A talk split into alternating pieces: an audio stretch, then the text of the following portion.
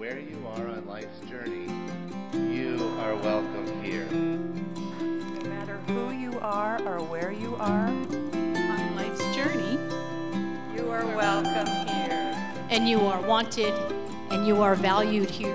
We have stories of faith that connect us, whether you're in Connecticut, Colorado, the United States, or Europe, or anywhere in the world.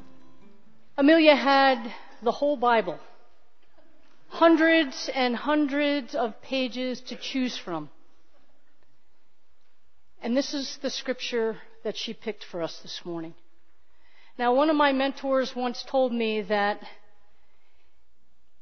what we bring to Scripture is as important as what Scripture says, because Scripture doesn't change from moment to moment, from week to week, or even year to year, but we do. And what we hear in the Scripture has the capacity to change as well. And so, of course, I asked Amelia this week, I said, I'd love to hear what led you to pick this particular scripture. And she said, oh, good, I've been wanting to tell you. She said, you know, it's one of those post-resurrection stories.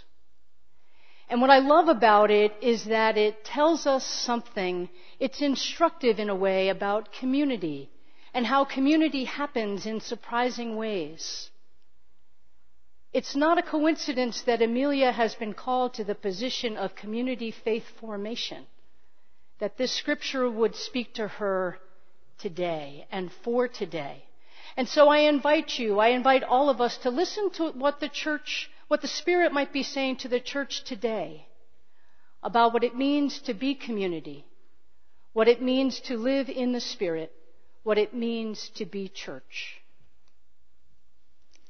After these things, Jesus showed himself again to the disciples by the Sea of Tiberias. He showed himself in this way. Gathered there were Simon Peter, Thomas, called the twin, Nathanael of Cana and Galilee, the sons of Zebedee, and two others of, the, of his disciples. Simon Peter said to them, I am going fishing. They said to him, We will go with you. They went out and got into the boat, but that night they caught nothing. Just after daybreak, Jesus stood on the beach, but the disciples did not know that it was Jesus. Jesus said to them, Children, you have no fish, have you? They answered him, No. He said to them, Cast the net to the right side of the boat, and you will find some. So they cast it. And now they were not able to haul it because there were so, there were so many fish. That, that disciple whom Jesus loved said to Peter, It was the Lord. When Simon Peter heard it was the Lord, he put on some clothes, for he was naked, and jumped into the lake. But the other disciples came in the boat, dragging the net full of fish, for they were not far from the land, only about a hundred yards off. When they had gone ashore, they saw the charcoal fire there, with fish on it and bread. Jesus said to them, Bring some of the fish that you have just caught. So Simon Peter went aboard and hauled the net ashore, full of large fish, a hundred and fifty-three of them. And though there were so many fish, the net was not torn. Jesus said to them, Come and have breakfast. Now, none of the disciples dared to ask them, Who are you? Because they knew it was the Lord. Jesus came and took the bread and gave it to them, and did the same with the fish. This was now the third time that Jesus had appeared to the disciples after he has, had raised from the dead.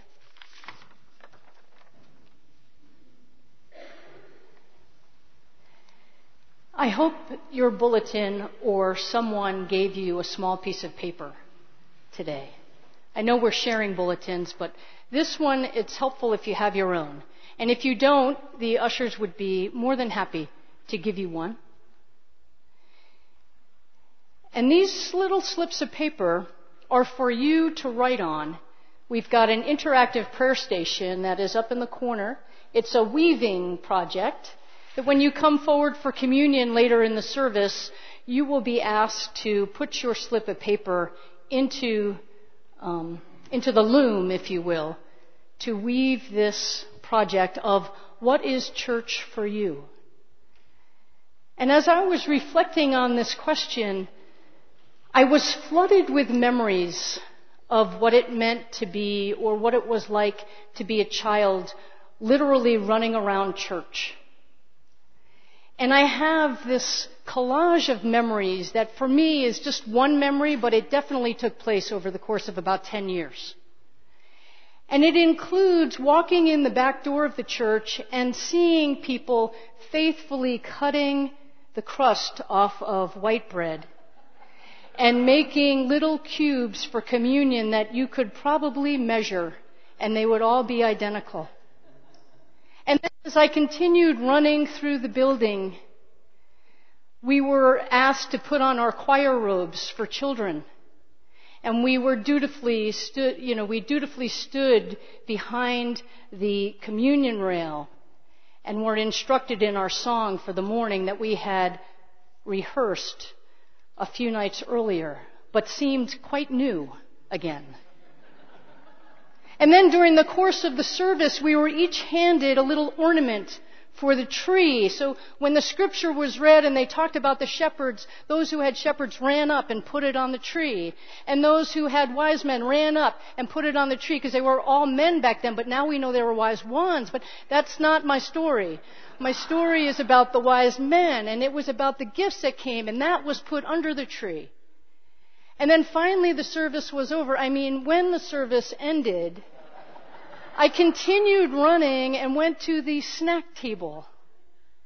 And I was very gently reminded to just take one until others had taken something. So that's what church is to me. And rather than writing all that on this piece of paper, I'm just going to write two words. I've already written two words: formation and belonging. What will you write on your paper? What is church for you?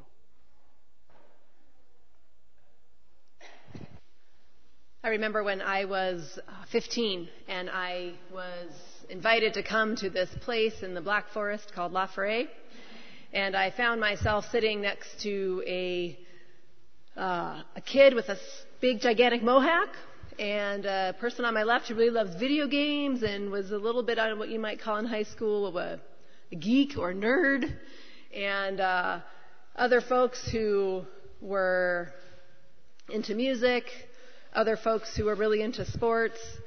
And at that time, at fifteen, I found in that place there was something bigger that connected us. There was something beneath all of that where we could create a safe space, and we could share with one another a little bit below that first layer that the world often wanted to box us in.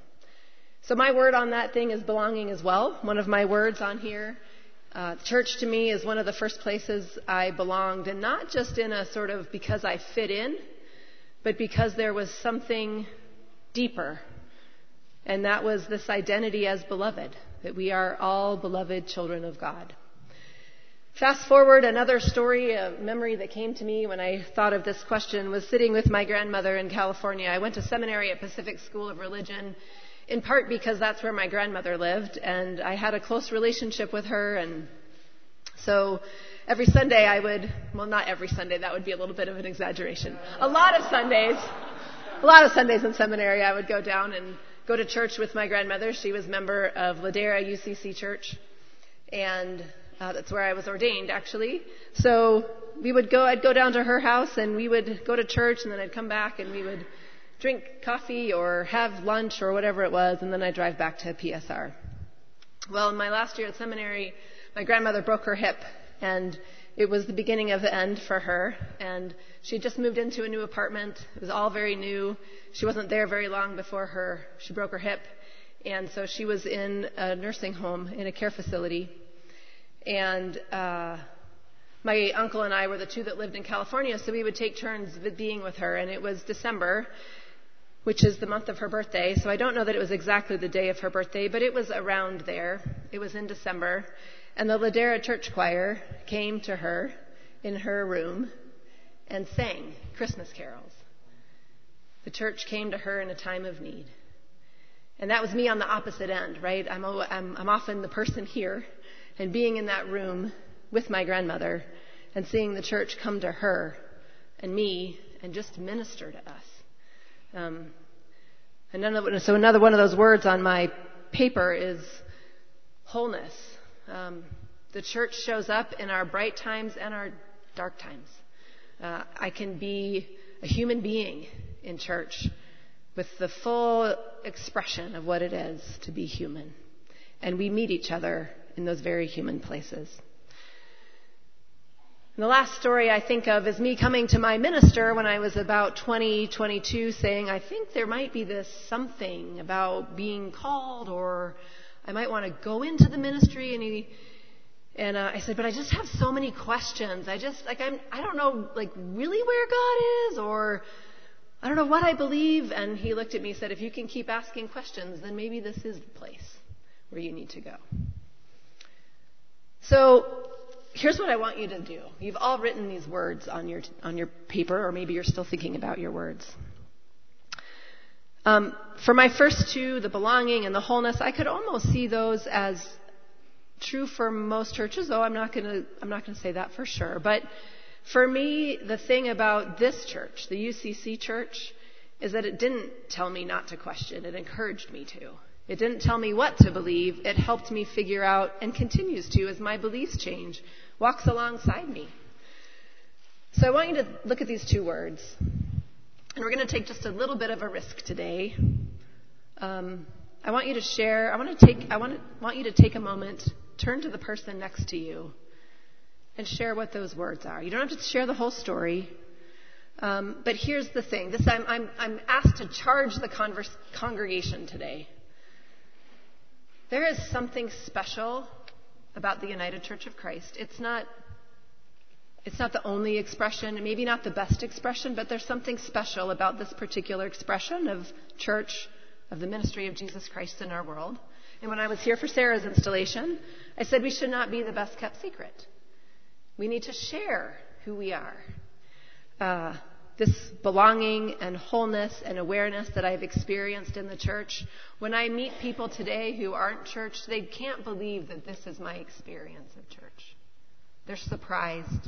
They're shocked. It's hard for them to believe that there could be a church that has been this to me. So my charge to you is to go tell somebody about what church has been to you, why it has been significant to you. Tell somebody. Be willing to share some piece. It doesn't necessarily have to be the whole story.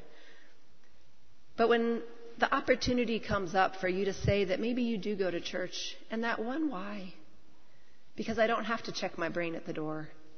Because when they say I belong, they mean the whole me, not just the part of me that fits. These two are amazing clergy. You have a powerhouse of a team here, and they are not the ones that people, they're gonna, once they come, they're going to be really excited to stay when they meet them and they hear them. But it is because of you inviting them to come here. It's because eighty percent of the people who find their way into a church is because another person invited them to come.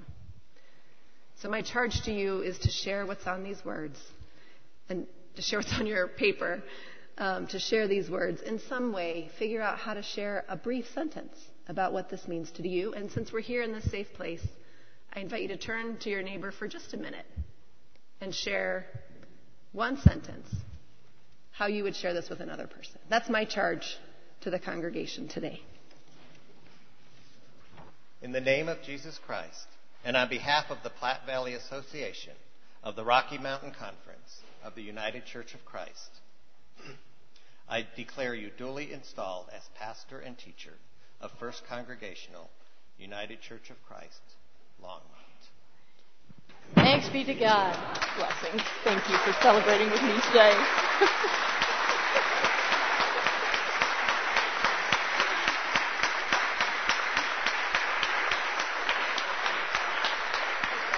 Oh, good. Yeah, and the congregation has one too.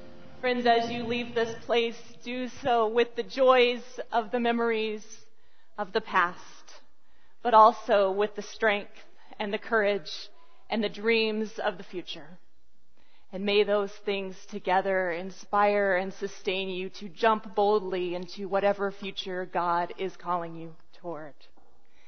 Do all of this knowing that the light of God surrounds you, the love of God enfolds you, the power of God protects you, and the presence of God watches over you. Go in peace. Amen.